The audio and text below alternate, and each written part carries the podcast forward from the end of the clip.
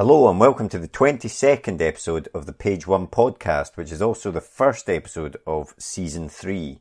Uh, for those of you tuning in for the first time, the Page One podcast is a podcast where we like to speak to uh, writers, authors, screenwriters, comics writers, writers of any kind about how they broke into the industry, what their writing process is, and just chat to them about all their writing hints and tips that we can get.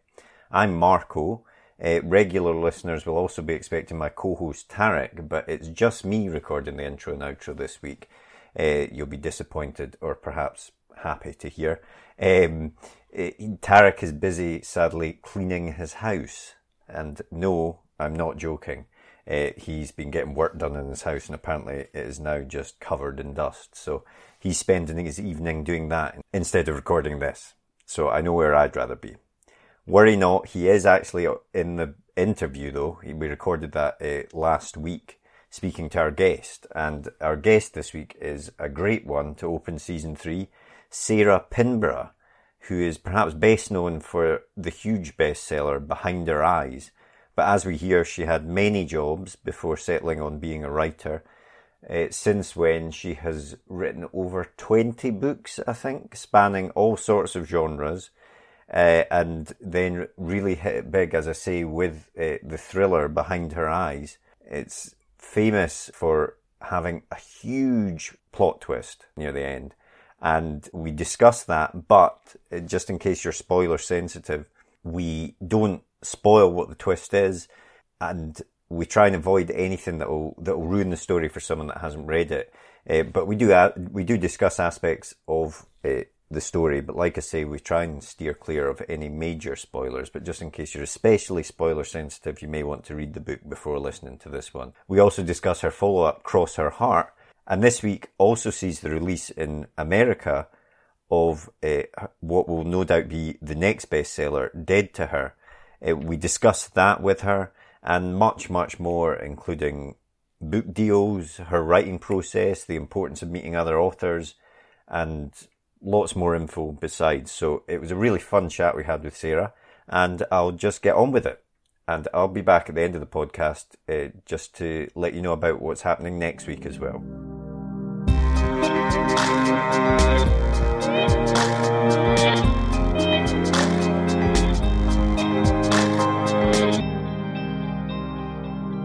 Did you always want to be a writer? Because I know in your case, you started out, I think, as a school teacher. Well, no. Oh, I mean, okay. I was a school teacher when I was 31. Oh, okay. So I'd done quite a lot before then, but nothing of any repute. Like I ran a strip club and, you know, ran pubs and, you know, stupid, you know, I basically just was a bit, a bit wild for a little while there. But, um, yeah, so I was, but I was still, I think I, my first book came out in my first year of teaching. So, you know, I was writing while I was teaching. Um, but no, because uh, I was at school in Edinburgh actually, oh, as you can tell. As you can tell from my accent, I am half Scottish. I was at the academy. Ah, okay, um, cool. But I used to do a lot of drama, and it was always going to be acting or writing. And mm-hmm. then I realised that actors couldn't eat a lot of cake, had to exercise a lot, and got up early in the morning and you know it just seemed like a lot of effort. Yeah. Same with directing actually because that was my next thought. And then i was like no they have to get up even earlier. So, so i thought writing was maybe the way to go. But yeah i did always write but when i was about oh god i think maybe 23 24 it was the dawn of the internet. You know mm. when you had the dial up and you waited for ages yep. And, yep and so there were just starting to be kind of some forums and stuff for writers. And they would list markets you could send short stories to, which were often very, very pretentious, mm-hmm. small press publications, yeah, yeah. you know? And know the type. yeah, so I wrote a story. I must have been about, yeah, 24, I reckon. And I sent this story off. And, you know, admittedly, it probably was not the finest piece of literature ever created in the history of man. But you know, I have read worse. So I sent it off and I was, I was kind of really nervous. and then I eventually got a um, letter back that told me that I was never going to be a writer. Oh, it was shallow um, and something else, and that I should give up. I've never heard of such a harsh letter to get back from a and it did it did kind of kind of put me off for a little while. Yeah, I can imagine. Um, but uh, but that magazine very soon went out of print. Oh, And- well. You were very sad Yeah. about it, I'm sure. What, Yeah. what did they know then exactly? exactly. So, but yeah, it just goes to show you, just you know. So I did. I always did write, and I always did. Ever since I was a kid, I would write stories. Mhm. But um, I think only when. I think when I was about, it was when I was doing my teacher training. I just thought I'd have a go at writing a horror novel. Yeah. You know, And you were a big Stephen King fan, right? Was that a big everyone, influence? everyone, I mean, everyone is, yeah. yeah, yeah. I think perhaps the finest moment of my life was when Stephen King followed me on Twitter. I got I got like Twitter stage fright for about a week. I thought he probably did it by accident, and if I tweet, he's going to realise. and he gave you a he gave you a quote for your for behind her eyes, didn't he? Uh, he actually before behind her eyes. He my first moment, and again, I think it was one of the, it was the proper first touchstone kind of moment. Before behind her eyes was out, I, I had a book called The Death House, hmm and um, I went on Twitter and I just kept seeing all these tweets with my name and Stephen King and the New York Times all together. And I thought something's gone wrong. It's a nice a nice combo to have together. you know, like, and the Death House wasn't even out in America yet, and he had written about it in the New York Times because Wow. someone had given him a copy, and I literally was shaking. You know, when you read something, and I was just like, "Oh my god, oh Yeah. oh my god, Stephen King!" It was like really, "Oh my god, Stephen King's read my book." so then, when he blurred behind her eyes as well, people were like. Oh, so Steve, you've got a blurb from Stephen King, and I was like, "Well, actually, I have two." Just walk away, so I've stopped playing that. Uh, I, I, have you ever actually met him? yes. oh wow. Yes, I have. I've actually got a photo on my shelf of. Um, I went to his son's wedding. His son Joe Hill Oh married yeah, yeah. Uh-huh. editor Gillian, Mhm. and um, so we went to the wedding in Boston, and he photobombed me. Brilliant. It was really cool. So there's me and John Scalzi and John Scalzi's wife, and we were having a picture taken. And then Stephen King just like appeared over my shoulder. That's amazing. So you know, like when very you cool. order other people's wedding pictures. I ordered like a huge copy of this photo. Like, Gillian, I know it was your wedding, but I just want that one picture. Framed above the fireplace. So, I was so nervous, and as you can tell, I in my head I sound like Frank Bruno, but I'm reliably informed I sound like Mickey Mouse on helium. So, when I was so nervous to meet him, he has hearing problems, Uh-huh. and I was squeaking so high. Like, he was looking at me like literally no idea what he's saying, love. So it's probably for the best. We can lower your voice and post, I'm sure, if you want, Sarah. yeah. Just dub, dub over or something. Yeah, put me down to 33 instead of 45. Um, so, if we if we go back to the, the start, you I think you sent your first book was The Hidden, is that right? Yeah. And you yeah. sent that direct to a US publisher, is that? Yeah, because I'd started to sort of look around in the UK and it just struck me that no one was buying horror. You know, like I'd sent some letters out to agents and they were like, no one's buying horror, no one's buying horror. You know, back in the day when you had to go to the writers and artists handbook and Yeah. go through and cross them all out, which I think is, there was something to be said for that instead of people just going on Twitter going, oh, someone please tell me how to do this. You think, oh, just, you're a grown up, figure it out. Yeah. like, so I'd done all that and um, I went to America. And in the airport on the way back, I saw these books by a company called Leisure Books, Dorchester Publishing. And they were all horror novels, Mhm. you know, paperback horror novels. And I thought, oh, okay, this may be somewhere. So um, I've got a friend called Tim Lebbon who uh, Yeah, he, we, he we've spoken to Tim. Before. have you? Tim, Yeah, like, yeah. he's my first writer friend. And I, he was living in Wales and I was living in Devon. And I literally posted him like a couple of chapters and said, oh, because he was, I think he was the vice president of the Horror Writers Association. And in those days, God, I'm so old. You got like a little paper magazine that came through and it had all his details on the back. So I thought, well, I'll see what he thinks if it's any good Uh-huh. he was being published by Leisure. And he was like, no, no, no, I think this has legs. So I sent it to Leisure and they literally emailed me back. I sent three chapters and then they emailed me back and said, can you send the rest? And then they bought it. Wow. No, Did, that was did you know Tim before that, or was that your first?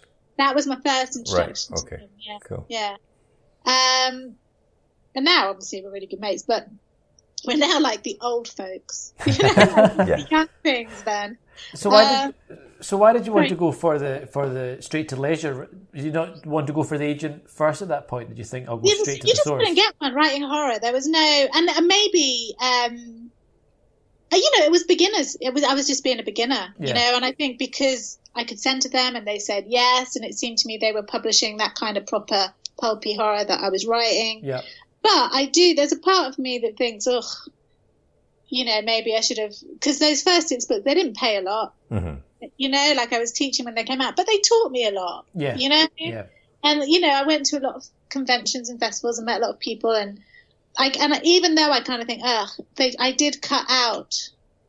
You know, I knew a lot of writers at that time that was that would have killed to get into leisure books. Yeah, You know, yeah. so I, I kind of cut out a layer of writing for the small presses, and you know, they got me. And and if it wasn't for leisure, I got nominated for I think it was a British Fantasy Award Oh wow. Oh wow. uh, a couple of those. And but one of them, I was up for best novel for a leisure book, and Jo Fletcher, who was at Gollancz at that point, Mhm. Said to someone else, "Oh, is Sarah only interested in writing horror?" And they said, "No, she really wants to get out of it because I've got bored of that stereo. You know, Yeah. you had Yeah, to stay yeah. very much in guidelines. Because you did about six books you did for leisure? The Yeah. horror ones, yeah. Yeah, in four years while teaching, you can imagine Well, four in four years. That's that's an yeah. where, where do you find the time to write at that point? Quiet lessons. All my kids would be like, "Miss, can I die in your book?" And I'd be like, "Yeah, maybe before." But um, yeah, so then from that, Jo, I went for lunch with Jo Fletcher, and then I pitched what was um, the Dog Face Gods trilogy. So then that was it. I was away from, after that. So yeah, yeah. Sorry, and- that was a very long one. I can't remember what the question was. No, no, but yeah, the question was about um, why you went to the publisher first, but you now do have an agent. Um, when when did you actually get an agent? Oh, I got an agent immediately after that Okay. when he was the worst agent in the world, and he was again he was Tim's agent. Oh, Tim's agent, and he was Adam Roberts' agent, and he was literally the worst. A- I mean, like he the last time he wrote to Tim, he just wrote on the envelope. He couldn't even bring himself to write Tim Lebbon. He just wrote Lebbon. what what what made So- him so bad as an agent? Um, well, like agents normally are quite social creatures because they have to go Yeah. to things. And he said to me once, I'd moved back up to Milton Keynes, and he was going to Adam Roberts' book launch. Mm-hmm. And he said, "Oh, look, do you want to come? It'd be good to meet people and blah blah blah." And I was like, "Yeah, great." He literally stood in a corner and didn't speak to anybody, not even Adam. and he was his agent, you know. So I was like, "Well, I'm not really meeting people here." But he was just, I, I, I can't remember all the things that were wrong, but yeah, and he still cites us on his website where he runs writing courses. like. I used to be these people's agents. No, I fired a lot of agents. Oh really? Okay. Yeah, I was quite ruthless with it. I think I went through about five before I settled on the one I've got at the moment, who I've been I mean, like. that that's you know, as from the point of view of people that haven't got agents yet or whatever, it's always the big goal is to get an agent. So it takes a lot of um, bravery, I think, to to do that. Well, I never Especially fired five without times. another one in my pocket. and I always had one. I always had the next one ready. Right. So, But so I do think, on that note, that for, I mean, the one thing I would say for anyone starting out is to go to as many things as possible Mhm. because it's. I mean, I was talking to another writer who's um, Simon Bestwick. Mhm. Uh, and he his agent has now become an editor somewhere. okay. So he's on that hunt for an agent, and he's doing it all probably like sending stuff out. And I'm like, well, you must know someone at that company. And he was like, yeah, I do, but it says on their website they're not looking at submissions. And I was like, no, no, the point of knowing them is you can email them. Yeah. and say, Yeah. You're not looking for submissions. But so I do think there's something to be said for not going and pimping yourself, but going and being friendly and social Yeah. and having a drink in the So bar. people remember not you. talking about Yeah. work, but then I, my advice is always then after a week when they've settled back down, just drop an email going, "Hey, we met at Harrogate Crime Festival or StokerCon, and Yeah. you know I've been writing. I've, I've attached the outline. Obviously, no obligation, and then just do it that way. Okay. You And- know, and- and- because it is hard. Agents are so difficult. Well, what Yeah. is it in, in, in your view you think makes a good agent if, if someone's looking for an agent? Well, so Or is that an impossible question? It is. You know when you've got the right one. I mean, obviously they should make you money, and they should make their ten percent. You know. Mhm. Yeah. Um, I mean, like my my English agent, Veronique. I mean, we've we've been. She's like a friend now. We've been together for sort of ten years, Mhm. and you know, we just we just she gets me, and she gets the kind of stories I want to tell, and she, you know, she's good at managing to wrangle me back into the pen I'm supposed to be working in at any given time. And yeah, and then my American agent, the counterpart, you know, they kind of work together. She is just ruthless. I mean, that woman has changed my life to a certain extent. With, I mean, she's Irish, Mhm. but she's in New York, and it's crass to talk about money, but at the same time, you know, like I think it's good to talk about money in this business. But you know, when I was starting out, I, the leisure books were two thousand dollars a book. Yeah. Yeah. And you know, Gollancz was about. I think the average Gollancz advance in those days was ten. I was getting fifteen. Hence Oh, my wow, agent yeah. got me extra Yeah. five. Then it went up to twenty, then twenty five. But that was my top rate was about twenty five, and I was not selling probably twenty five grand's worth of books. You know, like Yeah. so it was. But then um, with the Cross Her Heart deal in America, Flatiron, who had Behind Her Eyes, Yeah. had rejected Cross Her Heart because it was too dark. Okay. Alright. So I thought, oh, God, you know, I've just started this good part of my career and now I've messed it up already. um, and my American agent was like, Sarah, Sarah, Sarah, calm yourself down. She goes, I'm going to send this to like 10 people who wanted Behind Her Eyes and I'm going to tell them they've got three days to get back to me. And I was like, yeah, right. And then, then and I was so kind of sure that no one was going to buy it. I was so relaxed, and she was like, "Can you do a couple of calls with people?" And I was a bit like, "Yeah." And I'd already had like half a bottle of wine. Go on. And all I was thinking was, I just want to be offered enough that I've still got my dignity. You know, because Flatiron had paid quite a lot for Behind Her Eyes, and I didn't want to be like five grand or something. Yeah. Yeah. Yeah. Yeah. And so I had the call with William Morrow, and I got on really well with the editor there. And then I rang Grania back, and she was on the phone. And I was like, "Oh, you must be working." And then she rang me. She went, "Yes, I was working." David was on the phone. She said, "Anyway, he's made an offer." And I was thinking, like, and I know it still sounds it sounds like a lot of money, but I'd been paid more for the other one. I was thinking, "Oh, please just pay me like a hundred thousand. You know, like, then I like Yeah. I know it sounds so awful, doesn't it, when you say it out loud? It's like, oh my god, first world problem. she went, well, he's made an offer, and I said, okay, what is it? And she went, a million for three. Holy And crap! I literally oh, we're going to take it, aren't we? We're going to take it. We're going to take it. And she was like, no, Sarah, we can get more. I'll call you in the morning. And I literally I'd be sweating bullets at this point. I was like, and she did get me more. Wow. You know? So that's what you wanted was- an agent then. I think that's the answer. Yeah, a million, I mean, at least that- a million for three books. it was just like crazy and it was I, I felt sick i felt it was one of those moments that you think and but the thing is i got off the phone and i thought well it's 10.30 and i don't really want any more wine I know, me and the dogs i thought hmm, well i might as well just go to bed and then i woke up at, i kept checking my email obviously because Yeah. i couldn't sleep and then we finalized i think on i can't even remember which awful i think it was 13.5 Oh, Wow. That's fantastic. you know yeah. that's for america not bad That's brilliant. I mean, it's no, I'm not talking out of school because they put this stuff in the papers. Yeah, yeah. you know, but um, but I didn't know what to do, so I was awake and I thought, well, I might as well walk the dog. And my dog was going through a phase of being scared of the building sounds going on at a building thing near the park. uh-huh. So I've literally just I'm, so I'm in my Primark jogging bottoms. And I'm in the park with Ted, and there's me and these two other dog owners trying to get Ted round the park without him. You know, he just sits down when he's scared, and he just sits there with his ears back and won't trying to, and I thought, well, I can't say what's happened overnight because it's just crap to say. You know, like you're not Yeah, going to say, oh, guess what happened to me? Yeah. But it was really grounding because all that mattered in that hour was getting the dog round the park. yeah, some things never change. It was, it was the weirdest experience of my life, But and you- also the most terrifying because now I panic that I'm never going to sell enough books. Well, I was going to say, has that brought its own pressure? Yeah. Hmm. Massively so. I mean, still, again, a first world problem. Hmm. But when what I've learned is when you're writing books for fifteen or twenty thousand pounds, most people don't really care what you write within within reason. Mm-hmm. You know, you show them an outline and they go, "Yeah, it's all right, write it," because they know they can make their money back. Yeah. Mm-hmm. you know, especially if they've got world rights, they're going to make that money back, no problem at all. When they're paying you more, you know, it's a much more precise because obviously that was just America. Then there's the English deal. Then the, you know, like so it Yeah. all adds up. And then and you do kind of think, you know, like Cross Her Heart did okay, but in America it didn't do anywhere near Behind Her Eyes, and I mm. got paid more for it. You know, so you have that moment of, mm-hmm. oh my god, the next one's going to do well. The next one's going to do well. But you know, I think people are they invest. Yeah. Sorry, You that's know. my door. You Oh, is it? continue. Oh, no, yeah, it's- you just continue. Sorry. No, but it must So, add there a lot of pressure pressure. on this. But yeah, exactly. And, But at the same time, you know, like I'm not. I'm playing the world's smallest violin. yeah. like it's not. It's a very weird feeling to not. I went through little phases because you know what it's like when you you know you work it. You kind of it's all relative, isn't it? I suppose. It's all. yeah. it's- But I, I've only just realised I can put the heating on all day if I want. You know, it's, it's like oh, That's when you know you've made it. Yeah, it's like oh. Yeah.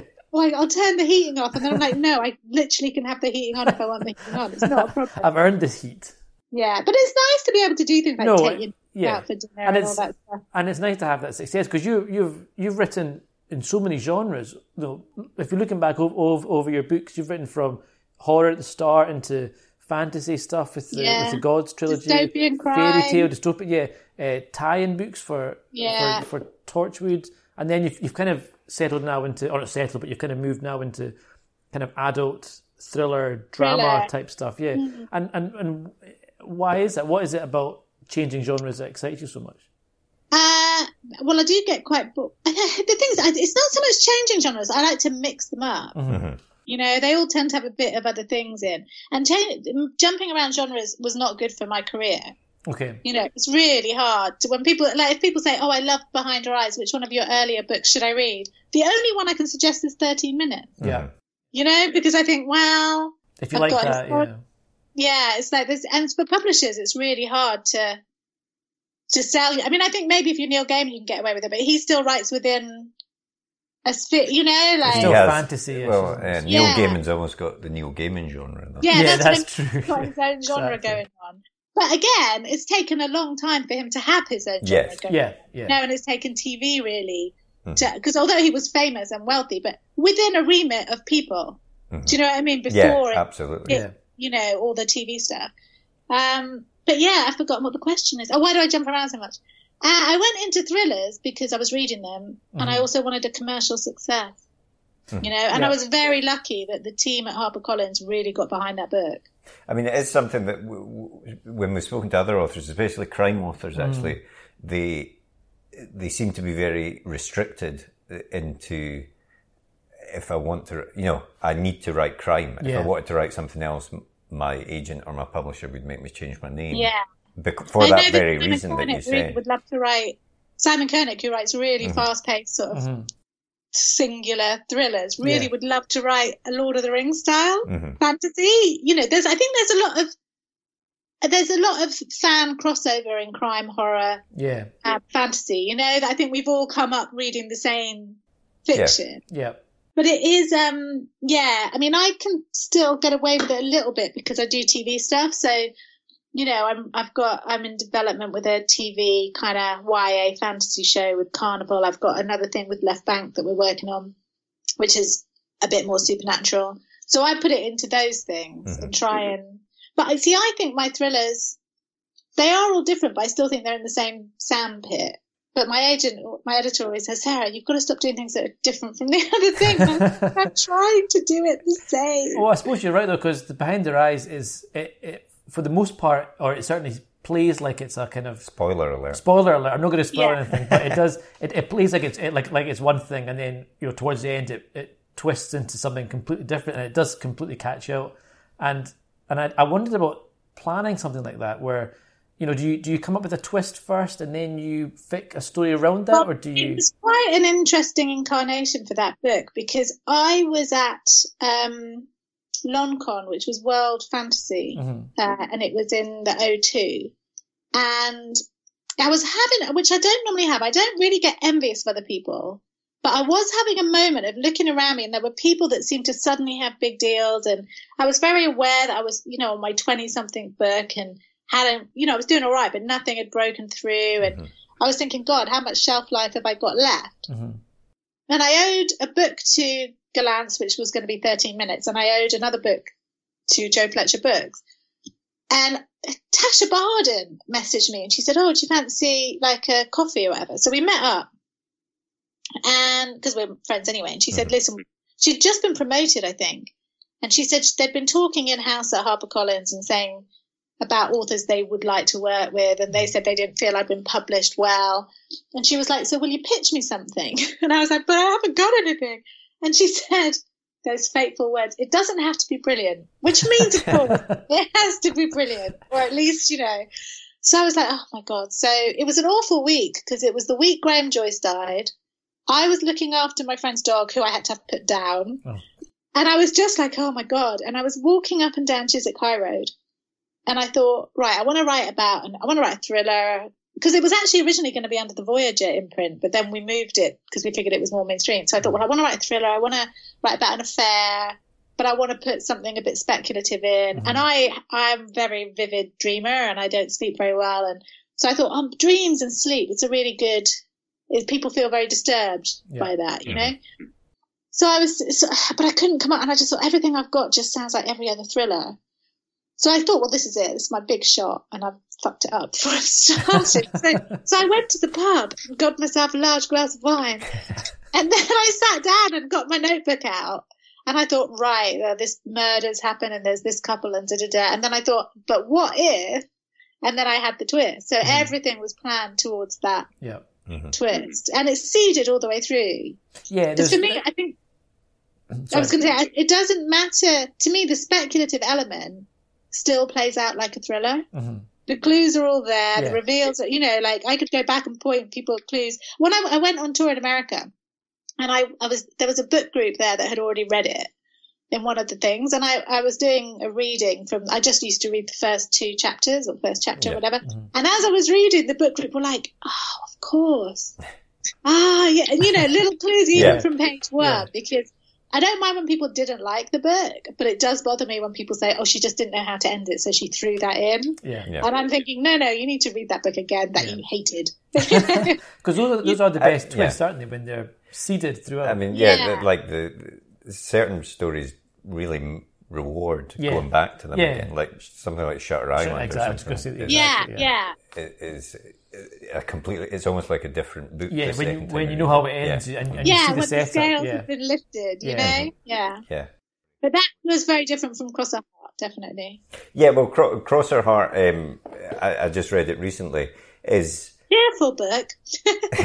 it's, it, well, it's it's it's not got the it's not got the sort of supernatural element Yeah. to it. Um, it. It's in that sense more of a more of a straight up thriller. But um, how did that one come about? Well, when after Behind Her Eyes, I remember thinking, well, how am I going to follow that ending? And I was in a bar with Tom Pollock and Will Hill. And I said, well, how am I going to outwist myself? And they went, no, no, no. And I think it was Will Hill that said, don't try and outwist yourself. That way lies M. Night Shyamalan's career. I was like, oh. that is Um, very true. But I'd already, I'd always been fascinated with those sort of Mary Bell stories, the Bulger killers, that, you mm-hmm. know, like, because I don't believe in evil children per se. Yeah. I mean, I know that obviously some people must have it, but I think so much about nurture and environment. And I'd been fascinated by the Mary Bell story because when I was a kid, I mean, obviously she was in prison like before I was born, mm-hmm. but it, it was very much, she was the boogeyman Yeah, you know and actually when i was i was reading a book about her and i was fascinated with the fact that you know she was out of prison and grandmother and you know like you kind of think how do you how do you cope with that yourself yeah, I, I but I and i so I wanted to write about that, and I was. I think the thing with the Mary Bell case that I was fascinated by was that two girls did it, and one got acquitted, and no one ever thought about her again. hmm You know, so Yeah. it was like no one ever remembered the second girl yeah, but so I kind of and I wanted to make it thrillery, obviously. Um, so I was I didn't I couldn't put speculative in it because it would have just not rung emotionally true to have mm-hmm. something weird happening. But the problem with it is that we realised afterwards it was very hard to talk about the book without because without giving the twist Yeah. of the Yeah, book. yeah, You know, so it, that was a really hard marketing yeah. yeah, that's people, true. you know, so I mean, it's still, you know, it was in Sunday Times. Top 10, but it was a hard, you know, Yeah. they worked hard to get it in the Sunday Times top 10 because it wasn't a natural, oh, this sounds like it, you know, like I found it hard to talk about it. So if we had the time again, we'd probably market it differently. Well, a lot of the marketing for, for Behind Your Eyes anyway was, was about the twist. You know, the the, the, the, the fact that, that there was a twist was a big yeah, part but of we were so confident in the shock value of that ending. Nobody because because I, wondered is that something that you like or would you rather people don't even know there's a twist or you know does, no, for that book, the twist sold that book. okay you know, because it was they were within house before we even got to the marketing. Every, they were calling it when people read it. They were calling it the "What the fuck" book. you know? So I can't. I don't know who it was, but someone in marketing, some genius, was like, "Okay, we'll call it the WTF that ending," and it did sell the book because because it is. It, it didn't without blowing my own trumpet. It you know you see a lot of marketing like, "Oh my god, the best twist you'll read all year." yeah yeah, yeah, And it's yeah. not a twist, it's a good reveal, which Yes. is in itself a great story mm-hmm. technique. Mm-hmm. But if you sell it as an amazing twist and it's not, you disappoint your reader, even if the book is amazing. yeah Whereas with this, love it or hate it, it is an amazing twist. yeah You I did not see it coming Yeah, it, you know that set that last bit. People go, "Oh, I saw the first bit." That's like, exactly yeah, it's the second is the bit. first bit yes the that's second right. You know, so I think you know I, the one thing I've learned about all this is that there are a lot of brilliant books written and published that never make those top ten lists because it's all about the marketing and the money and the push. And if you're lucky and they get behind you, hope you know you've got a chance of having a hit. yeah There's very few sleeper hits, I think, these days. But but with with something that's got such a major twist, uh, um, do you? Uh, uh, presumably, you have to have full confidence in that twist as you're writing it. Did did you have to speak to people about it and say, "Look, does is this going to work?" Yeah. Or were you just so confident that it would work that, that you just wrote it? I, mm, oh God, I mean, it's hard to remember actually because it's a few years ago now. But I remember when I was planning it, and I had the outline because obviously I'd pitched the outline, so I kind of bits changed, but I, you know, roughly knew what was going. And um, I remember Tasha saying it's going to be hard to write, and I was like, no, it's going to be fine. But of course, there was one character that was, you know, Adele was hard to write mm-hmm. Mm-hmm. because my one thing is you can't lie to the reader, so everything has to be said in yeah, a way yeah that is honest, but also could have a could be- ha- have have, a separate meaning. meaning yeah exactly yeah yeah, exactly. So that was quite hard. And there were moments when I thought, is this all going to hold together? You know, and I'm not going to lie, there's the occasional, you know, dodgy moment when I think, oh, well, why would she go there then? And then my editor would say, why would she? So we make it a phone call instead of, go, you know, so you have Yeah. to, but you need them to be there. So it's, but yeah, I mean, I think I was quite confident. It's not so much about confidence in the twist, it's whether you're happy with it yeah. you know, Yeah. and I was happy with it. So it was, it was like, do you know what? And I, and to be fair, it was, it was my first big book, Mhm. so I had nothing to lose really. You know, if it if it didn't hit the top ten, I wasn't dropping. no, No. yeah You know, like, Yeah, I wasn't expecting to hit the top ten. I'd never, that, that was nothing in my remit. You know, it's never been any. The top fifty was out of my normal remit. You know, yeah so And- uh, and- you know, I had nothing to lose with it. and and what is your writing process itself do you how many how many drafts do you tend to do when you're when you're writing something Uh, one, wow oh, really but only because I plan a lot. yeah okay okay So I do a lot of notes, and then I do like I'll have a notebook full of little brainstorms and timelines and well, and basics. I, and I have to have the ending locked in place Yeah. okay before I start. So with Dead to Her, I had a different baddie, and I started writing. Then I had to stop for like two months because I thought mm, I'm not feeling this ending, and rethink the ending and go back. So I plan a lot, and then so I'll so I plan and then I, I mean, I don't plan the whole book, obviously, No. but general markers to see what order it's going in. Then I'll be like, okay, well, what's this? To me, the key with any, especially thriller and crime, is your structure.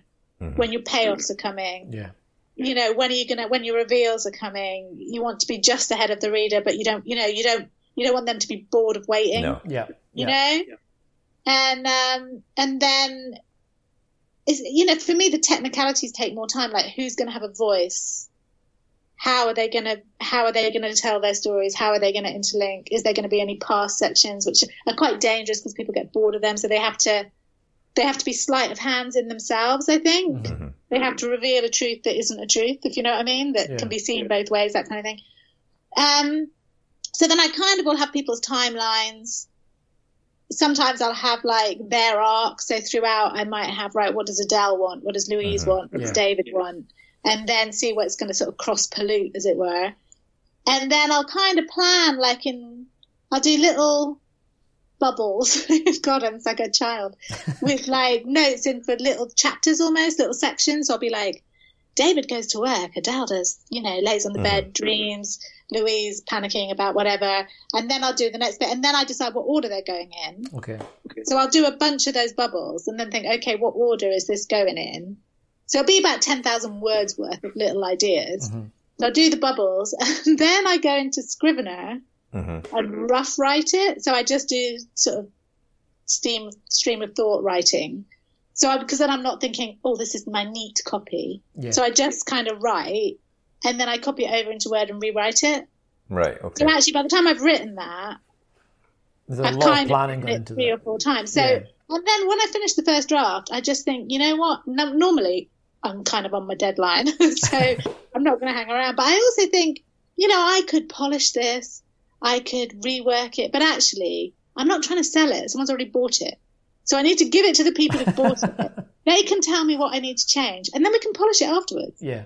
Because Yeah. what you really want to know is, uh, you know, do the characters work? Yeah. They might say slow down the ending, make this character more sympathetic. Yeah. You know, no one's looking at how beautiful your sentences are at that stage of the game. You know, so I suppose that's that is different, isn't it, from from the position of someone that's trying to get into the oh industry. yeah, then you want it to be Yeah. as They- polished. as possible. yeah, but then the danger is that you end up polishing too much. Yeah. which is my, yeah, you can go over and over. And also, I think, I mean, I think it's quite interesting. One of the things that you see differently from horror and crime is crime is very lean prose, and horror can be over descriptive. Yeah. So you know, like, and when you get someone like John Connolly, it comes together perfectly.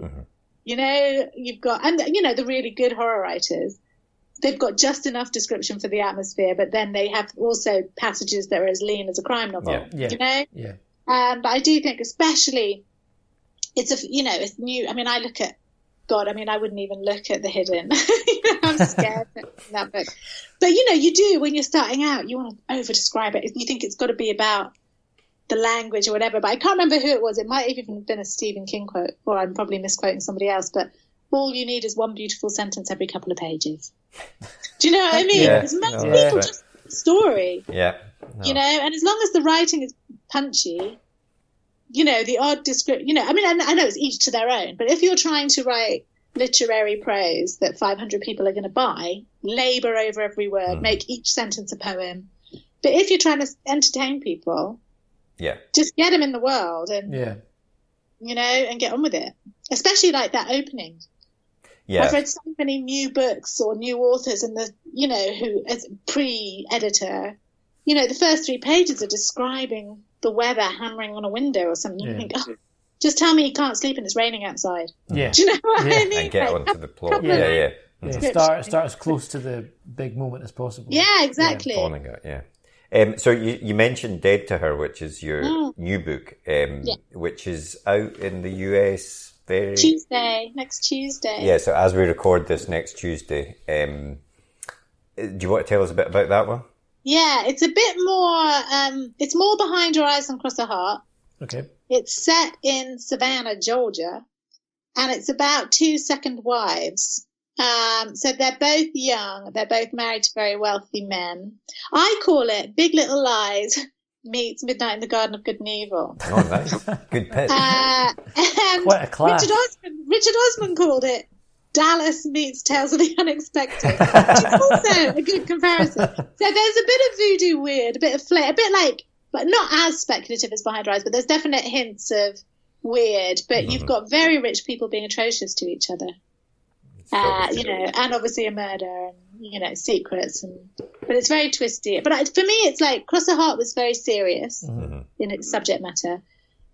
And this, I just want people to have a fun read, which is why it's coming out in the summer over here because it's set in this hot, steamy town, and mm. you know it's a bit sexy, it's a bit dark, it's fun.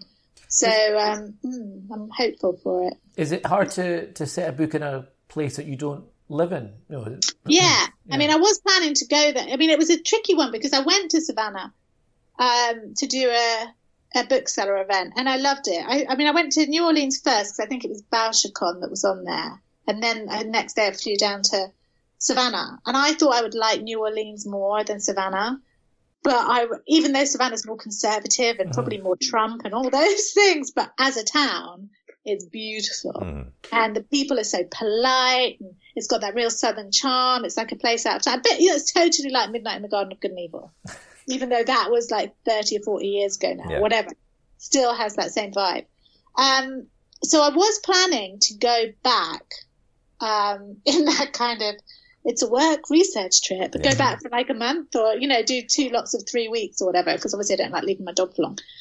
Um, but sadly, my dad was diagnosed with terminal cancer. So, like, last year was kind of taken up with him, with the year before last, actually. Good times going by.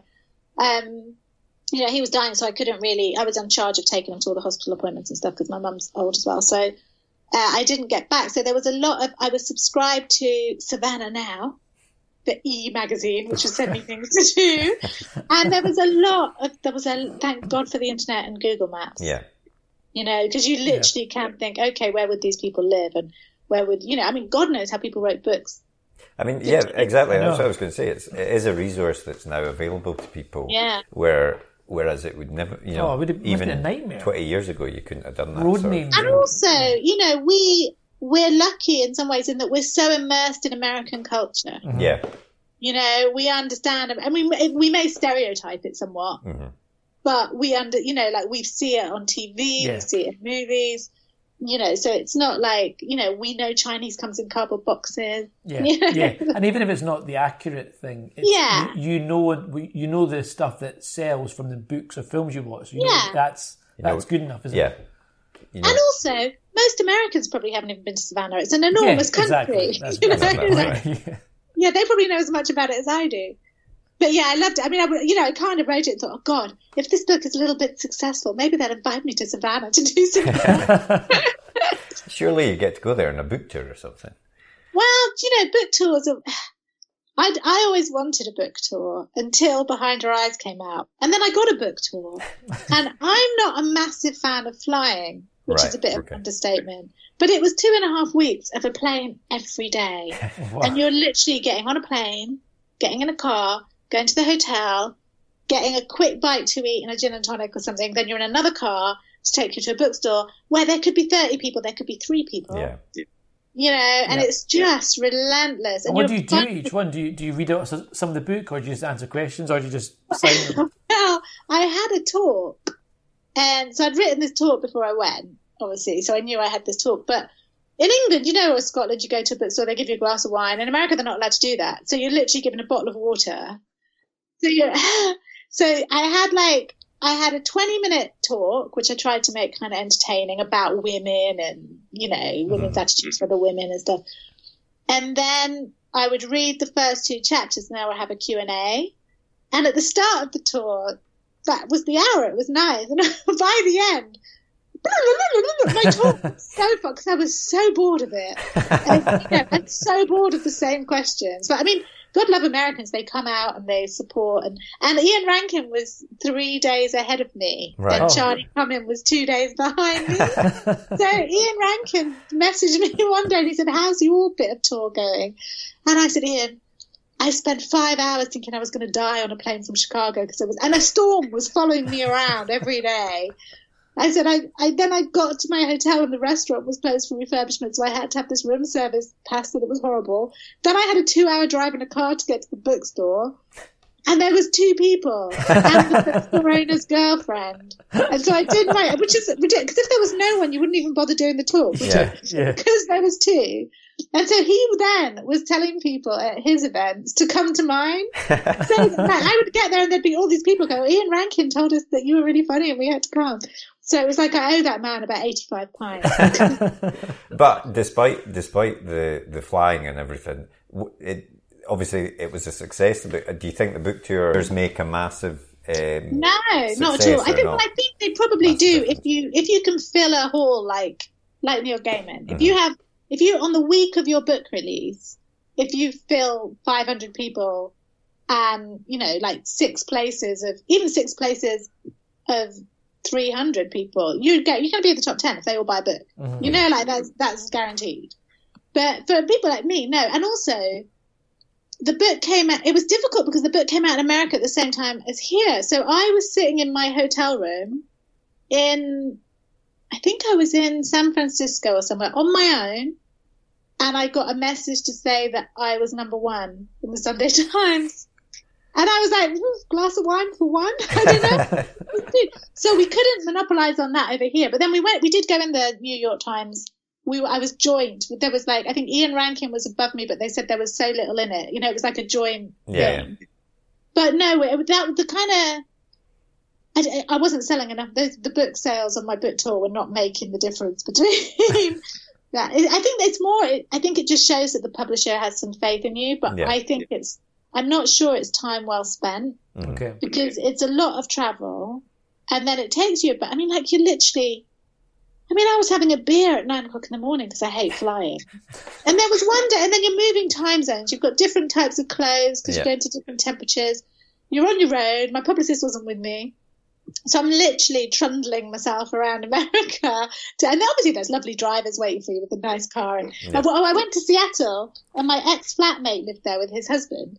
So I said, well, meet me if you if you're coming, meet me beforehand, uh-huh. mm-hmm. and we'll go for some food. So we went for some food, and then they said, well, how are we going to get to the event? And I said, my car's over there. And there was this black sort of stretch car, not a limo, but a really nice stretch car.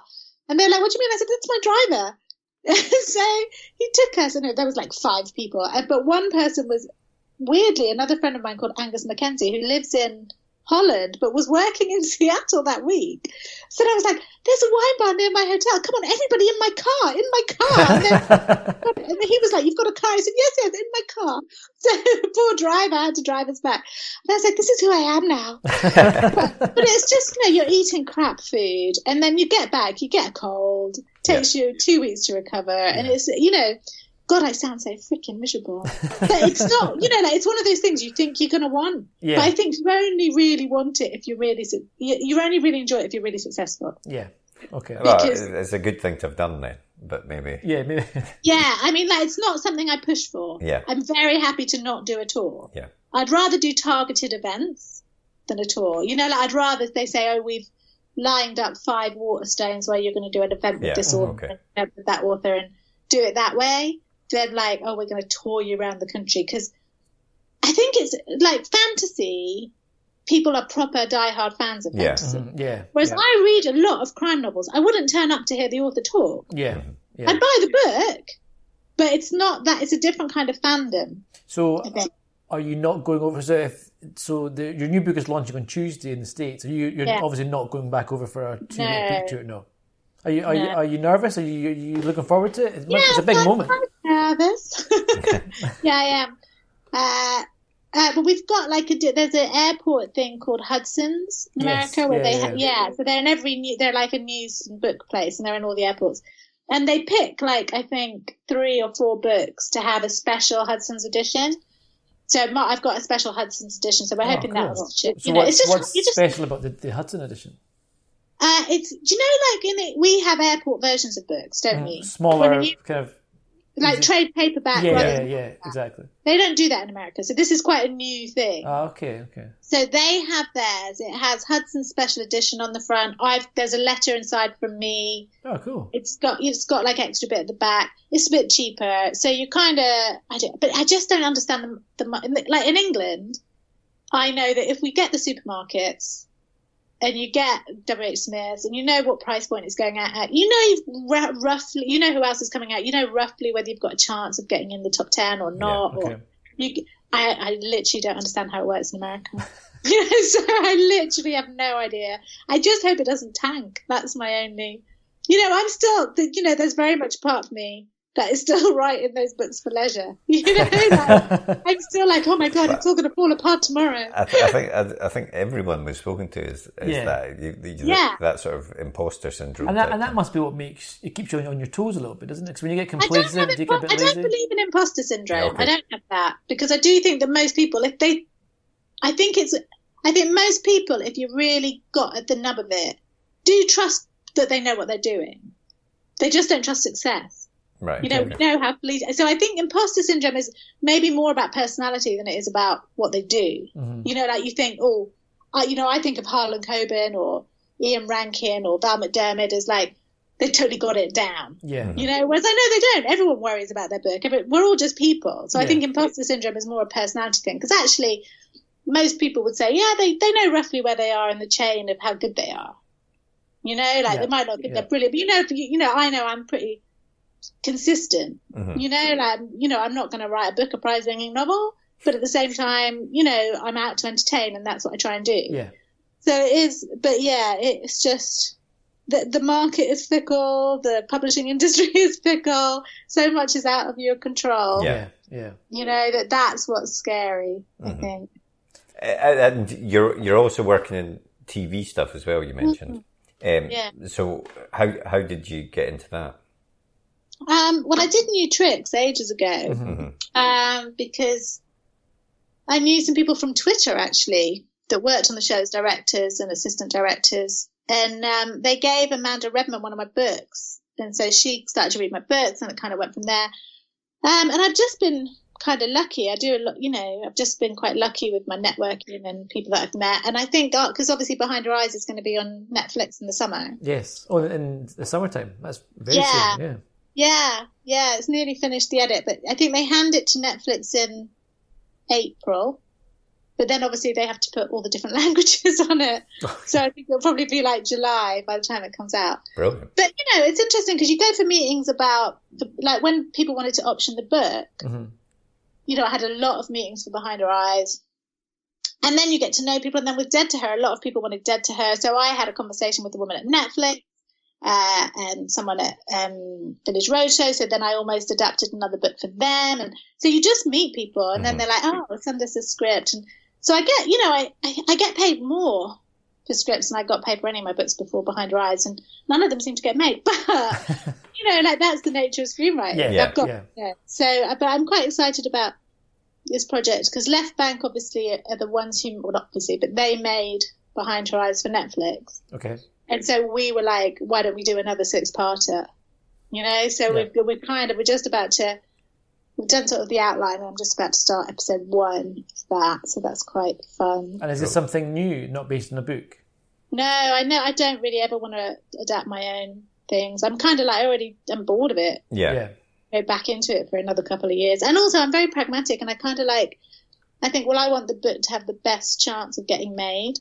So get the best writer who you think is going to get the best Well, chance. it's, it's, it's a fair point because adapting a book to script to screen is you know it's hard to know. I'd imagine if, you, if it's your book, you're, you may be too close to it. You don't know. You don't want to leave things out that Yeah. need to get left out for screen. and I just think whether whether you think because I always think I, I would be all right at that, but I also think you don't know how subconsciously you're attached to different bits Yeah. of your story, Yeah. and you've seen it this way, so how hard it is to rip it apart and put it back together. And I know a lot of writers do like to adapt, but I think um, I was chatting to the people who have Dead to Her option Mhm. in LA, and he was saying, "Did you not want to adapt it yourself?" And I said, "No, no, thank you. Get someone else to do that." Um, what was it? I think I've lost my plot of thought. What was? Oh Uh, yeah, and he said, "Oh, because a lot of authors like to get a foot in the screenwriting door with adapting." And I said, "Yeah, but I'm already doing screenwriting, yeah, so." I'd rather do that than adapt my own book, knowing that they're probably going to kick you off after the first draft. There's very few people like Gillian Flynn. yeah. You know, I know exactly, Mike yeah. Carey adapted his, but he was writing the script. He was writing it at the same Uh, time. yeah, Yeah, yeah. we spoke to Yeah. Mike. Yeah. Yeah. It sounds like a different. I know because I almost did it with this. You know, I might be doing it with this one with Left Bank, but I think I'll write a different book. Mhm.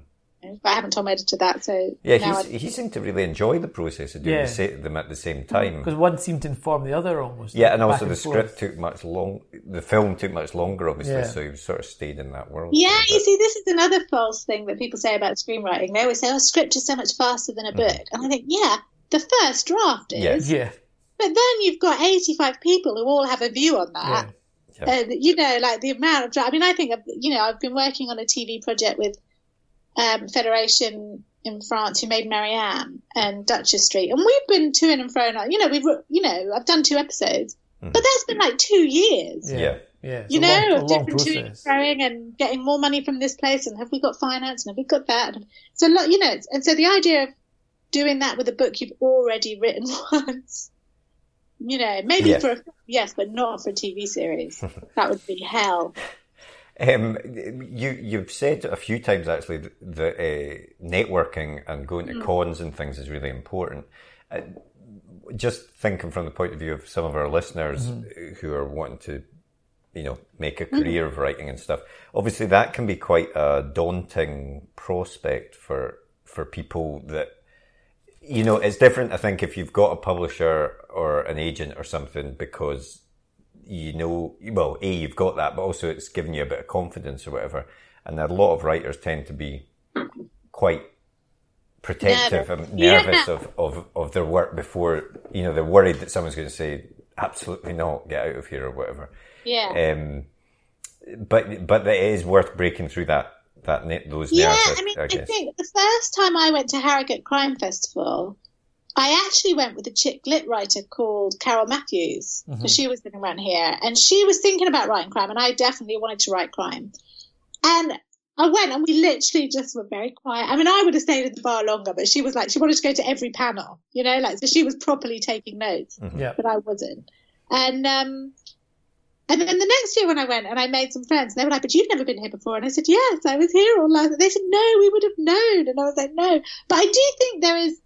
There, there are some festivals that are more friendly than others. So Harrogate, I think, is very inclusive. Actually, within the writers themselves, there are cliques. You know, whether Yeah. they're cliques or I mean, people say cliques. I think friendship groups is probably a better way. You know, like Yeah, you go once, you, you see these people three times a year. You're gonna hang out with the Yeah, people that you yeah. like but I've also they're also very um like my friend Harriet that I was at school with, who she wrote a book called Blood Orange that's just been in the Sunday Times Cool. bestsellers, but she was doing an MA in creative writing, and she came along uh, with some other people, and I walked into the bar area, and she was chatting to Mark Billingham, and did, you know, and I think it's got that because because people writing crime are more successful than in other genres, even if they don't think they are, they're still selling way more books than someone writing Yeah. horror or fantasy. Yeah. They're not as um, there's there seems to be less uptightness. Mm-hmm. So you can just people will chat in the bar, and you can be in the bar at Harrogate, and the Lee Child will be over here, and Ian Rankin will be over there, and they're chatting Yeah. to all sorts of people, and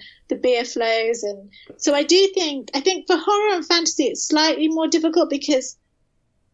God, I'm going to alienate all my horror fans. but a lot of people are slightly more socially awkward in those circles. Yeah. You know, like there's a lot of people that will want a badge that says "Don't approach me," or you know, they you know maybe slightly. I think it comes with the nature of that fandom. Yeah. yeah. You know, it appeals to people who are shyer maybe or feel a Although, little bit. although actually, in a, in a, in the other on the other side of the coin, like you were saying earlier, it has a bigger fandom.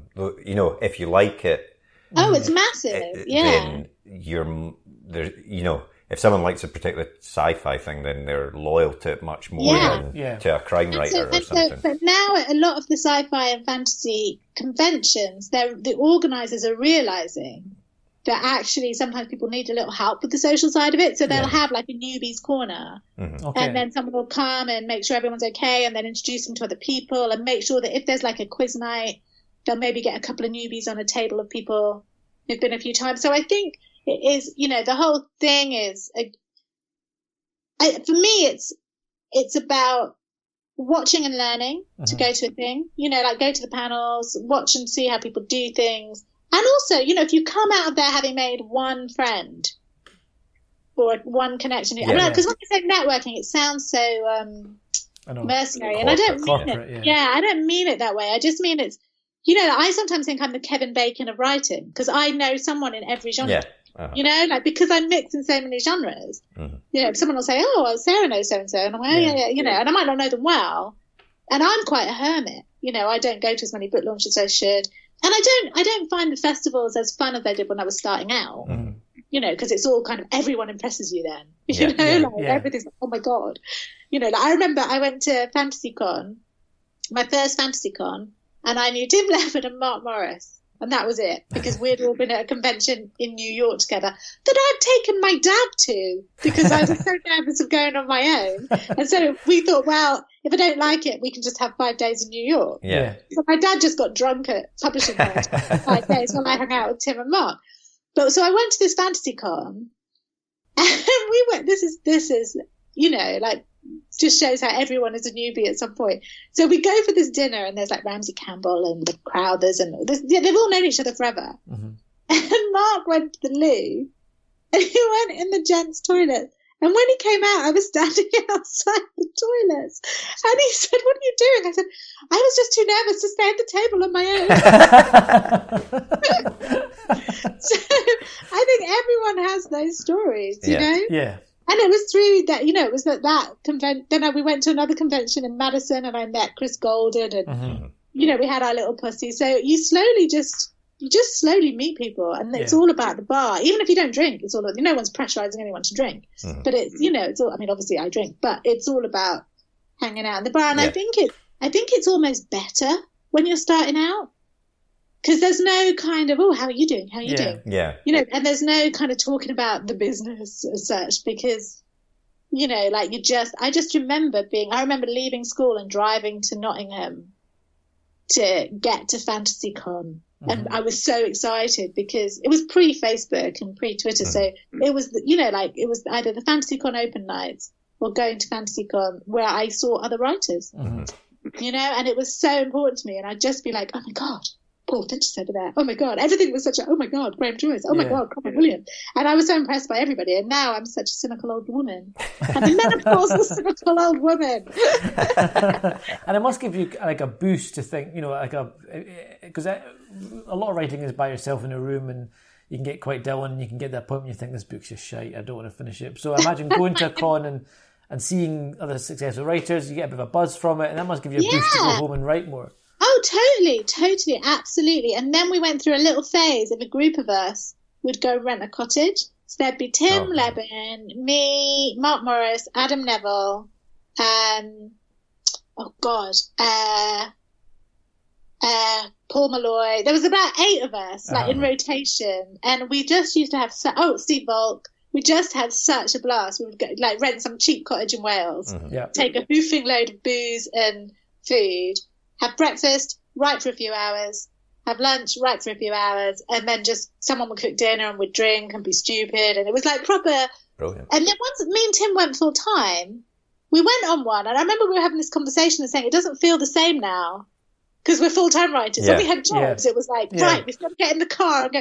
And Adam Nevill would get the train to Milton Keynes and I'd drive us. And, you know, I really loved it. And was more more like a ho- not holiday is the wrong word, but like a break from your normal routine. I. And it was like you're chasing the dream. I Yeah, mean, we're all yeah. chasing the dream, but we we weren't as cynical about it. Mm. Or as, as afraid because we didn't have anything to lose, yeah, you know. So it was just like it was. I suppose it's like anything when you're young and full of the excitement of it, and you know, you just look at people and think, "Oh my god, maybe Yeah. one day." yeah.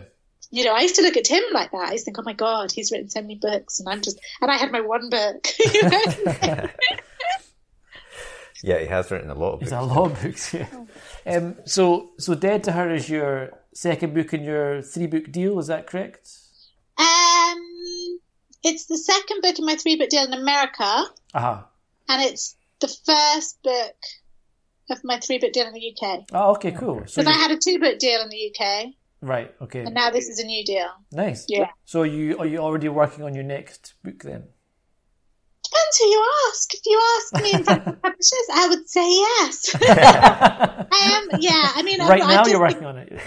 Yes, but as even as we speak, You're I'm typing. Exactly. um, yeah, I mean, it, it was technically it's it's supposed to. Hmm, it might be the thing I'm doing with Left Bank, so I might be doing a Mike Carey and writing side by side, Cool. but I may just write another book that I've got an idea for. So they gave me a deadline the other day, which has focused my mind. so, so yeah, um, yeah, we'll see. I'm going to write twenty thousand words of something else and throw it at them, and then if they say no, that's shit, I'll go back and quickly write the other one. And where, where do you get the idea from then? What is it that gives you that spark of a story? Uh, I don't know. I mean, you do go looking, you know. I think like with Dead to Her, I wanted to write something about.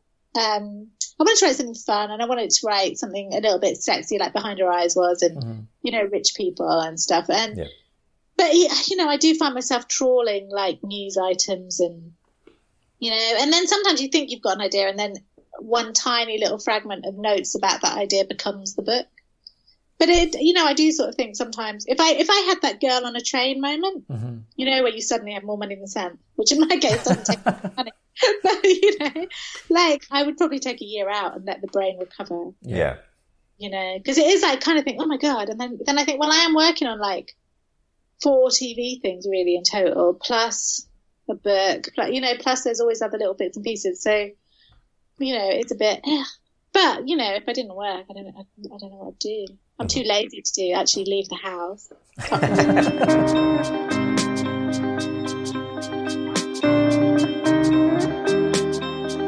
Um, so, what was the last book that you read?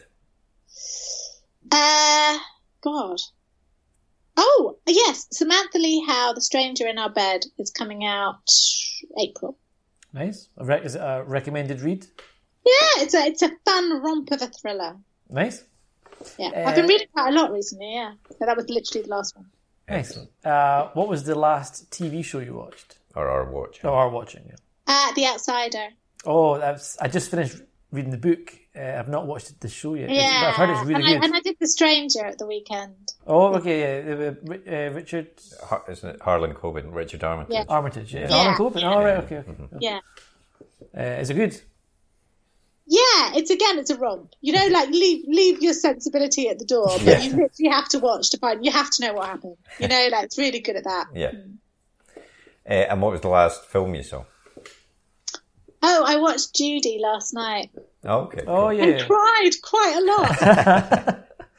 I heard her family weren't keen on it. Is that was it her grandkid or daughter didn't uh, like it? it might have been her daughter because her daughter, one of her daughters, does feature quite heavily in it. Oh, right. Okay. Okay. I thought it was quite sweet, really. Yeah, Nice. Cool. but then you know, I cried at the end of The Good Place, like just before I watched Judy. Oh as yeah. I've, I've not watched it yet, but all over Twitter, everybody was crying about it. Apparently. I totally spoiled it for the, someone I was on the podcast with last night as well. So.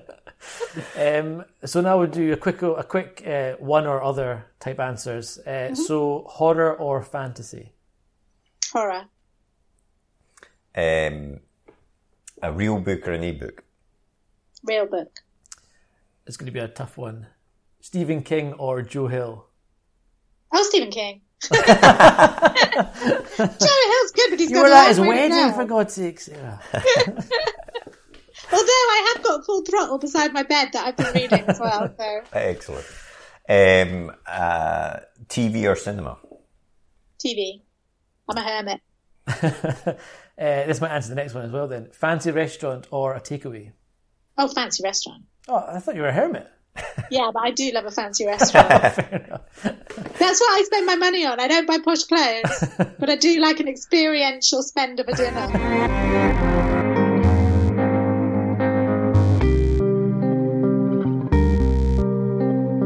So that was Sarah Pinborough there. I thought that was a really interesting and fun chat. So thanks again to Sarah for coming on and speaking with us. We really do appreciate authors taking the time to come and speak to us on the podcast. Uh, we get so much out of it and uh, we hope they find it worthwhile as well. As I said, uh, Sarah's new book, Dead to Her, is out in the USA this week, and as you may have heard, is also out in the UK later this summer. She's also got various TV projects on the go, as we discussed, and I think she gave us an exclusive, possibly, to say that Behind Her Eyes will be out on Netflix this summer, so uh, that's definitely one to tune into. Next week, we've got another great chat with an indie comics writer, uh, Dave Cook, who's a creator of comics such as Bust, Vessels, and perhaps best known for his comic series Kiltopia, which is a sort of battle royale, running man, cyberpunk mashup that you never knew you wanted, but once you start reading it, you have to finish it. It's a great read. Um, we discussed that in detail with Dave and also discussed with Dave how you get comics made when you're not part of a massive publisher like Marvel or DC or Image. So it was a really great chat. Tarek should be back for that one as well to do the intro and outro. You'll be glad to hear. Um, so do tune in for that one. if you did enjoy the podcast uh, as it's a new season, I felt I should say that we really, really would appreciate it if you could leave a review and a rating on Apple Podcasts. Even if you're not listening to this on an Apple device, just go to Apple Podcasts and search for the Page One podcast. You have to include the in there because I think there are other podcasts with similar names. Um, but if you can find us there, leave us a rating. Even better, leave us a review. And that really helps us shoot up the charts in terms of visibility so that more people can find this podcast, which we hope you find useful. Uh, and also, if you liked it, Tell your friends, family, co-workers, anyone else you know. Get them to download and listen to the podcast as well. We'd really appreciate that. Uh, we also love to hear from our listeners. So if you want to get in touch, you can contact us on Twitter. Uh, our Twitter is at write, as in to write, W-R-I-T-E, underscore gear, or on Facebook, which is at Write Gear UK, or drop us an email at podcast at writegear.co.uk. And the last thing to say is, in case you don't know, uh, we at Write Gear also designed Page One, the writer's notebook, which is a specially designed notebook divided into seven sections such as characters, plot, setting and so on with specially designed templates to try and help you plan your next great story. We're delighted to say that uh, professional authors such as Tim Lebbon, Sarah Pinborough, and many more have used Page One and think it's a great product. So please do check that out if you're interested in writing. You can find that on our website, writegear.co.uk. And uh, I'll just leave you with a brief advert talking a bit more about that. But otherwise, I hope to speak to you next week. The blank page. To some, it's terrifying, an obstacle to overcome. But we prefer to think of it as an opportunity, a blank canvas to be filled with all of the adventures and characters in our head. So, how to overcome that fear? Well, we all know the best advice for a writer is write. Seriously, get words on the page and more will follow. But what about later, when you start trying to pull those threads of what you've written together? What about the character you wrote about way back at the start? Who was she again? What was she carrying? And where did she leave the MacGuffin that she now really needs in the third act? Think about all those top thrillers you like to read, or that amazing drama you just watched. What did they all have in common? Structure, and planning. As aspiring writers ourselves, we've tried many different methods to try and organise all the thoughts about the stories we want to tell. We've been there searching for a piece of scrap paper to note something down, or making a quick note on our phone in between meetings. Or sometimes we'll make a note in whatever notebook we're carrying, or a document on our laptop so we don't forget that great idea. Let's be honest, it can all be a bit messy and it's easy to lose track of everything. And that's when we realised it's not just a story that needs structure and planning, but the way we gather all of our thoughts about it as well. And so we made Page One. Page One is more than just another notebook. It's a place to put down all your ideas for your latest project, divided into easy to use sections that will help you plan your story, so that when that blank page comes calling, you're ready to answer. And then afterwards, once it's written, we realised you need to plan how to let people read it, so we included a section relating to submissions. Each one is designed for one project, whether you want to write a book, screenplay, a comic, or any other kind of story. We truly believe that when you use it, it will help you get to the main event, writing your story. So we hope this helps. We can't wait to read what you come up with. And remember, every story starts with page one.